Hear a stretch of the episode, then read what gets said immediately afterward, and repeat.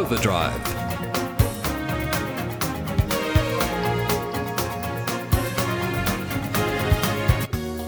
Hello and welcome to Overdrive, a program that tries to spread the word about trains, planes and automobiles. I'm David Brown, and in this program we have news stories, including there is now a buyer for the Lang Lang Proving Ground in Victoria. Alan Zervas takes us through the new Kia Sorento, large SUV. We have some feedback, including one of the wankiest press releases we've read in a long time.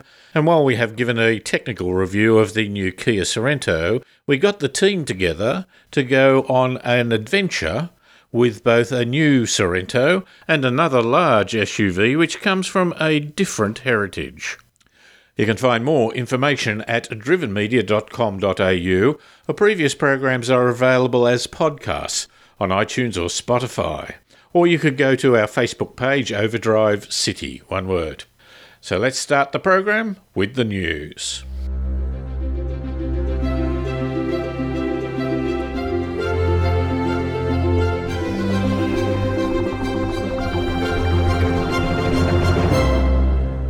A major heritage facility established during Holden's time in Australia is the Lang Lang Proving Grounds, south of Melbourne on the way to Phillip Island.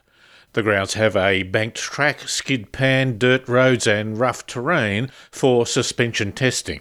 It was a site at which Australian engineering could be applied and refined. With General Motors leaving Australia, this valuable facility could have been lost forever. Many hoped that the site might be bought by an overseas company, with firms from China being the most likely contenders. A sale has now gone through to VinFast, the car manufacturer from Vietnam, although the country of origin is not mentioned in the Holden press release.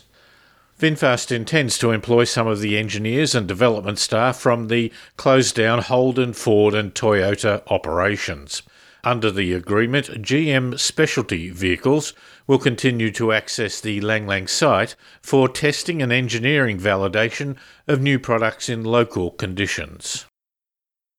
VinFast, the Vietnamese company that has purchased the Holden Proving Grounds at Lang Lang in Victoria, was founded only 3 years ago in 2017 when they broke ground on an 828-acre facility on Cate Island near the city of Hai Phong.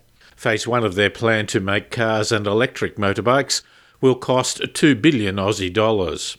With the help of a European car maker and some design companies, they exhibited their first car in the Paris Motor Show just 1 year later in 2018.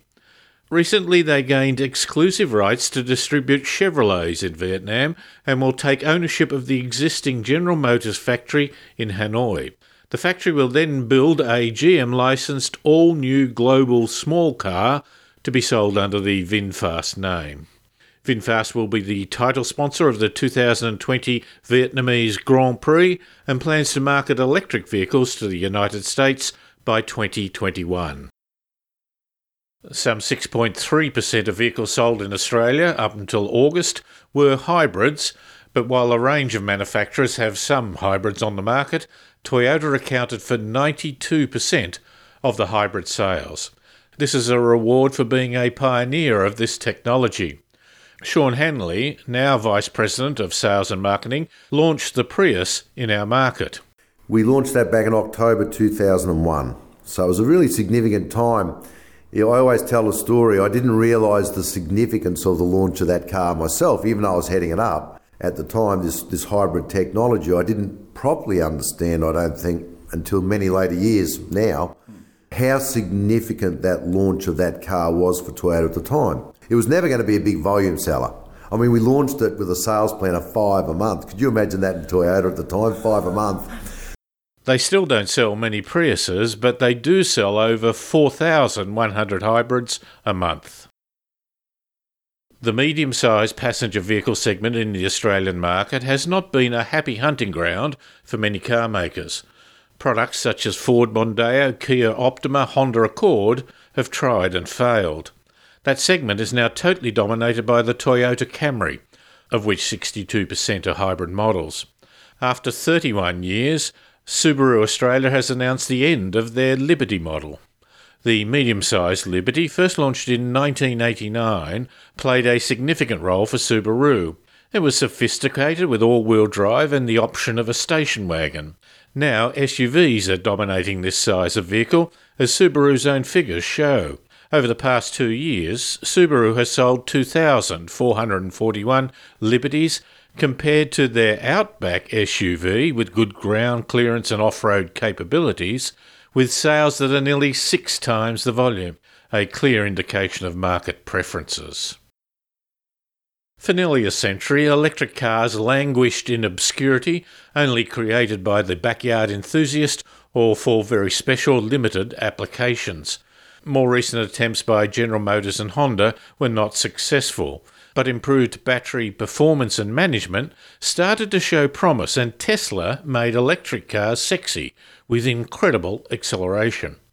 The next stage of their growing acceptance has been in motor racing, and now Ford has shown an electric Mustang on the drag strip. They have held a match race between their hotted-up 5.2-litre supercharged V8 petrol Mustang and a hotted-up electric model at the NHRA Nationals in Indianapolis.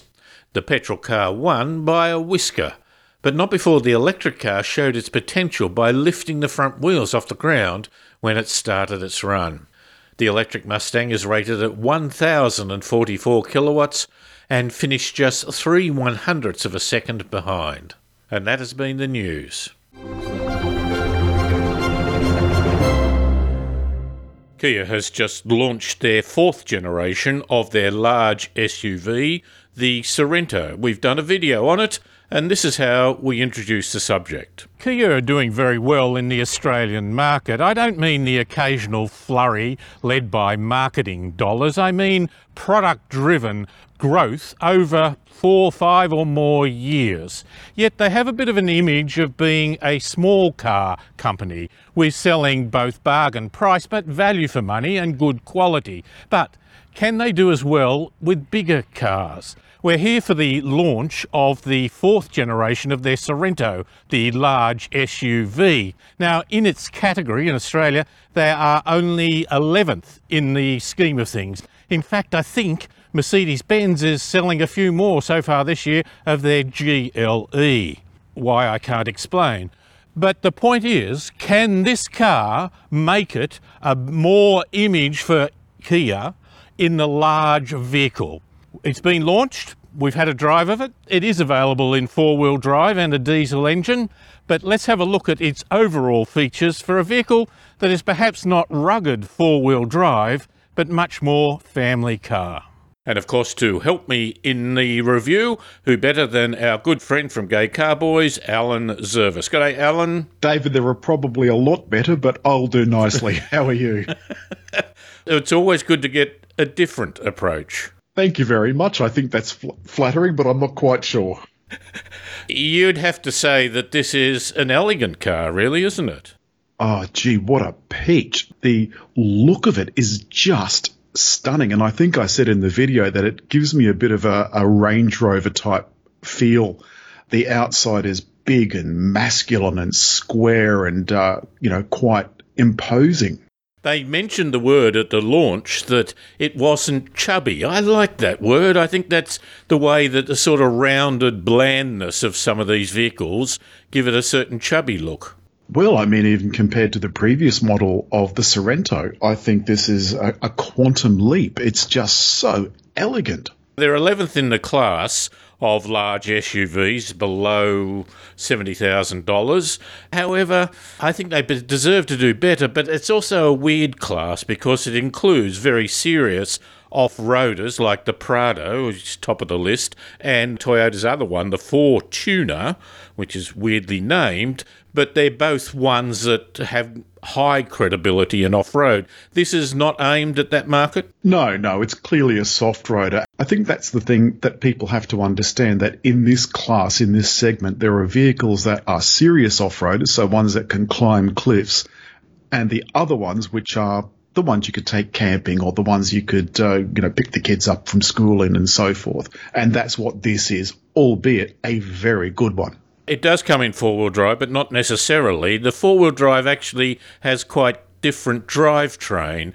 It has a diesel engine and a dual-clutch gearbox. How did you find those?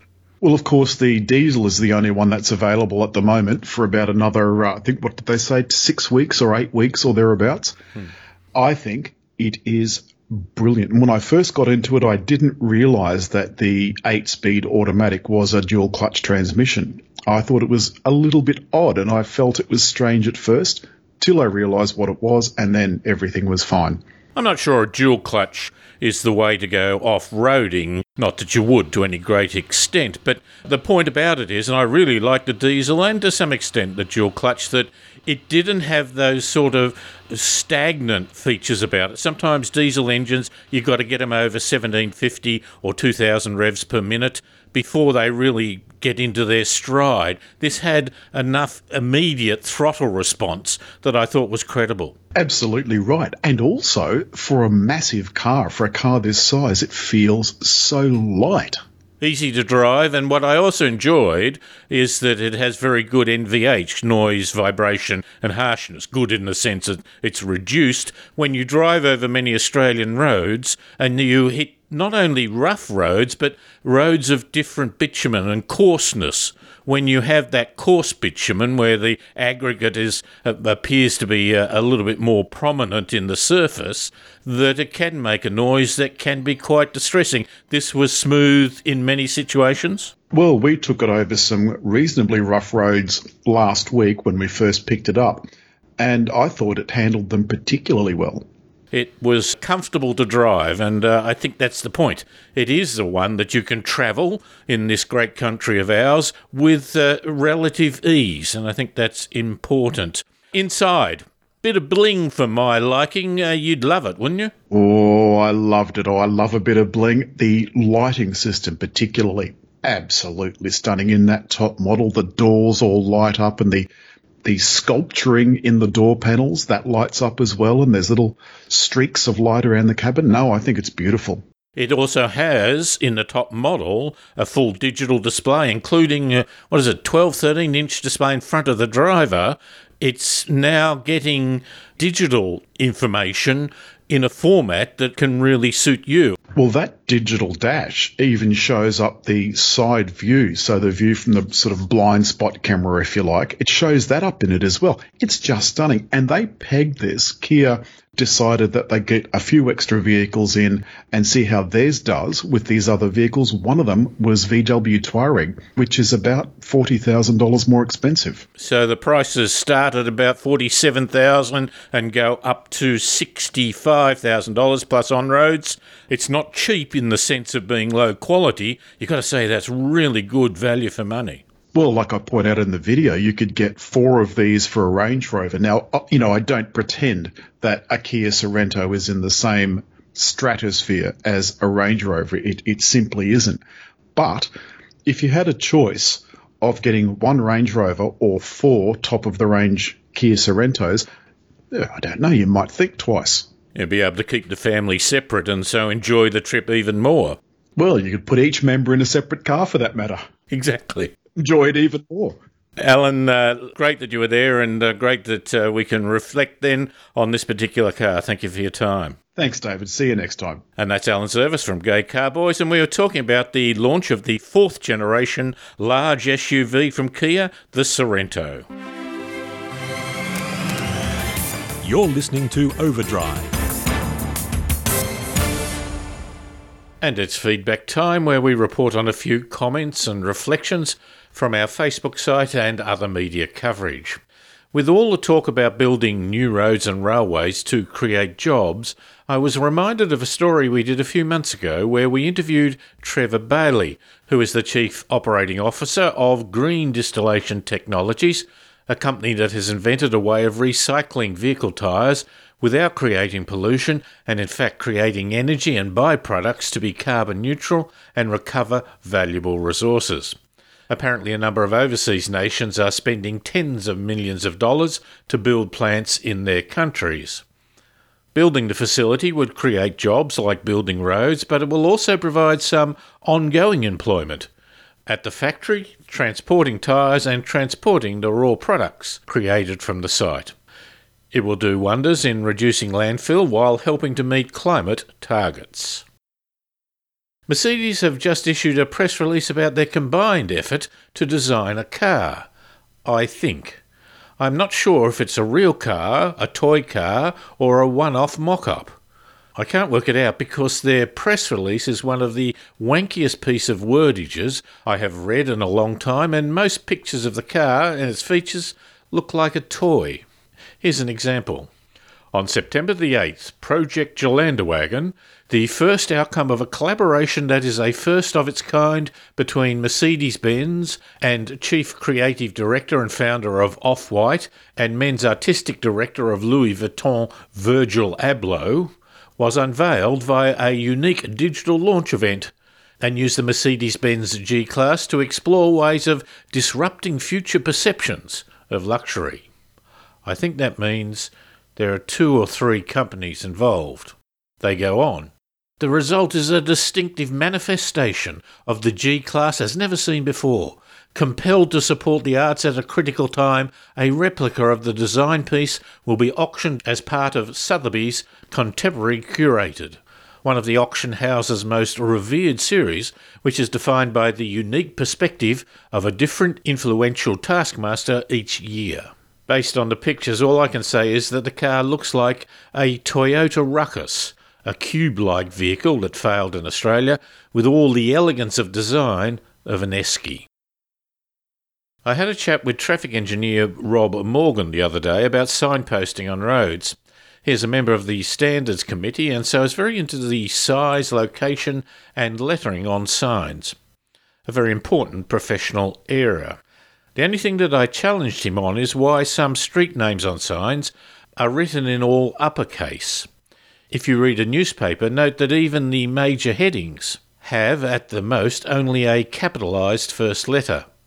In Australia, the standards call for major road names to be in lowercase, but the secondary and local roads are in all uppercase. We ventured onto the subject of local street name signs that are in uppercase and, too often, crazy colour schemes. Upper and lower case, on the fifth point you made in that webinar, was about narrow and wide lettering. And you had a slide there that had some signs on it, and it had Sydney in lower case, Salt Ash Highway in higher case, and then Plumpton and Hawker in lower case. Is there a standard for the name of a road being in uppercase and a location in lowercase? Yes, that's the convention that all destinations or locations are in upper and lowercase, and road names are in capitals. Now, there is of course a different legibility distance for certain heights of these, and the best legibility is generally upper and lowercase, but part of the reason for having uppercase only for street names or road name signs is simply to distinguish that bit of information, and you'll see the road names on direction signs are in a white patch. And again, that's so that we can quickly cast our eyes over a sign and we don't have to read every piece of the sign. If we're looking for a road name, we just look at the white patches with the uppercase lettering on them. If we're looking for a destination, we discard those. We just look at the other parts. So it's part of a process of really trying to make the task as simple as possible. I understand that shapes and patterns, but if you look at, say, a newspaper, a quality newspaper, even the headings will be in lower case. And quite a few years ago, a colleague of mine wrote a seminal paper on the type and layout. Now, this is for magazines, but he called it, "Are You Communicating or Just Making Pretty Shapes?" Yep. And he found that the readability, and I think you've confirmed that, for lowercase, maybe capital for the beginning of the letter, but a lowercase is easier to read, and perhaps easier to read travelling at the higher speed limits. Is there a possibility that may become a bigger factor? Well, no. If that's your issue, you simply make the lettering higher. You know, a larger lettering for a road name compared with the other ones. And in fact, in Part 15, direction signs, we have the requirement, say on freeway exit signs, typically you have a destination name, or you may have a which is upper and lowercase, or you may have a destination name and a road name, and the road name will be black capitals on a white patch. But if you only have the road name, then the standard requires that you actually use a larger font size to compensate for the fact that you don't have that additional information with upper and lower case. Well, that brings me to the point of local street signs, which are often quite small, but putting aside even, well, and considering as well as upper and lower case, they're often in a lot of pretty colours, which sometimes I find hard to read. Do you think there's a need for a more rigorous scientific-based approach to street signs? This is local street signs. Yeah, no, I understand, and I understand where you live. Not the suburb, but the... capital city? The capital city, and probably the Australia's best examples of worse signs for street names around that area. So the first thing that needs to be done is for anyone organising to use street names to read Part 5 of AS 1742, because if they did, most of those sign colour combinations would not happen. The standard gives advice on different colour combinations to get adequate contrast. So that's the first thing, and it also says black on white is obviously the best for that purpose, but understands that you might want to use some other colours. You're listening to Overdrive. Well, Alan Zervas gave us a comprehensive rundown on the new Kia Sorento, but rather than just do a technical road test, we also got the gang together to go on a bit of a trip with two vehicles in a similar category. We've had two cars to test. Both of them are sizeable SUVs, but they come from a different heritage. One is the Nissan Patrol. Grew up big and lumpy, but has become a lot more luxurious in certainly its appointed features, perhaps not so much in its ride as some others, but still pretty good. The other is the new Kia Sorento, which came up as more the SUV rather than from a four-wheel drive heritage. So where do we test them? Here we are. We are in Rydal, and we have just been to Taranaki. If you head west from Sydney, almost get to Lithgow, turn left and go into the countryside there, and it's absolutely beautiful. But here we are in front of an open fire. Fred, this building here, what is it? We're staying in the station master's residence at the Rydal railway station. So we're quite close to the rail line. It's actually at the station, which was somewhat unusual apparently, because they usually had them separate from the station. But luckily there's a waiting room plus the other rooms on the station that insulate us from the trains. Mm. So here we are in the station master's house, and it's full of things that remind us of trains. Pamela, have you become an anorak? Are you going to be watching the trains? There's jigsaw puzzles here just between particular services. Does that appeal to you? Oh, well, I didn't think it did, but after staying here for one night, I think I'm a convert. A train went by not long before we started the interview, and we all rushed to see it because how often do you get to be that close to a train? We didn't get to count the... They're not called carriages when they're carrying goods. What are they called? Noisy devices. Yes, those. But there were a lot. It took ages for it to pass. But it was great. It was great. And there are so many books here, magazines. And I don't think that you mentioned the DVD or the CD. Can I just get that for you? Oh, if you would. So you can hear them, but you say, are you woken by them? No, they're not that loud that they would wake us up. Mm. In fact, the rooster from the house across the road caused more trouble at 4 o'clock this morning than did the 2 minute past four goods train that went rumbling by. We didn't mind it at all, but the rooster, we would have liked to have made him into a nice stew. The thing I note here is that you're now referring it to the minute.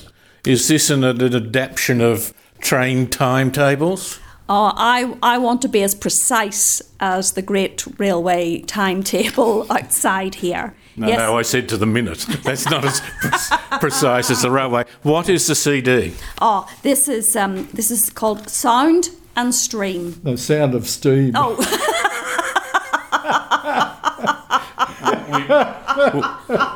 We had a particularly nice lunch. That was the fishing one. Sound and Stream.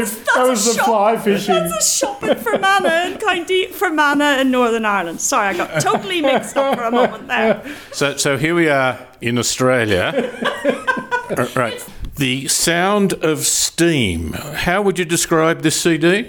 Well, if you amalgamated Mozart, Beethoven and Dvorak, their rhythms and their grasp of timing is basically... Nothing like that. I was going to say paralleled, but perhaps not. And the chap who's narrating this actually drew our attention to the fact that the rhythms of the wheels on the track were very like some of the basic beats in classical music. And so we had to listen to it last night just to see if we could discover this for ourselves. And I can tell you, no. we may need to listen to it one more time. The two cars that we have driven, Dean, you've driven both of them. Are they different in their approach? Yes, quite different, David. But then both of them are very much sort of soft off-roaders, sort of boulevard cruisers who both do a really good job on the open road, and we certainly didn't get a chance to try them on dirt roads or rough terrain, and you would need to be careful. They're beautifully equipped vehicles, and not the kind of vehicles you would want to thrash around in dirt roads. Get scratched or anything. Oh yeah, that would be terrible. But both of them, the Patrol, Nissan Patrol, and the Kia Sorento, lovely cruising cars, vehicles quite quiet, smooth, well damped from road vibration and harshness, good performance. Both cars are really well damped, and the suspension copes remarkably well. Except once. Well, there was a rapidly approaching bump in the road, and which wasn't warned at all. Just a concrete dish drain, and the suspension bottomed out on that. But the car coped beautifully. It wasn't at all dangerous. Didn't move offline. It stayed true. No damage, Kia. No damage. The looks of it, the back.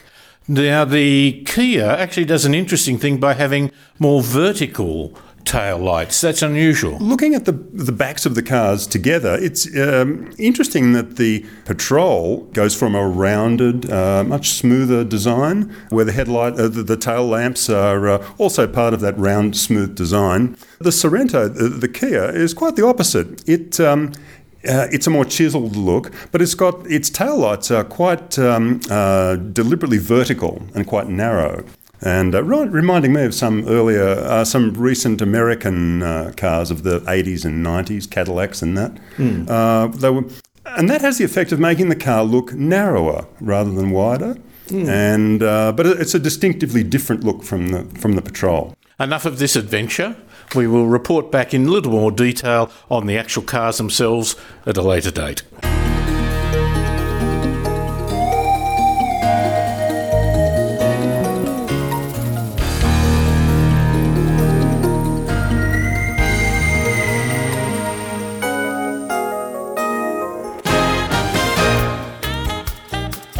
And this has been Overdrive. My thanks to Alan Zervas, Dean Oliver, Fred Brain, Gail Brown, Pamela Brain and Paul Just for their great help with the program. Overdrive is syndicated across Australia on the Community Radio Network. For more information, go to drivenmedia.com.au, or previous programs are podcast on iTunes or Spotify, or there's our Facebook page, Overdrive City. I'm David Brown. Thanks for listening.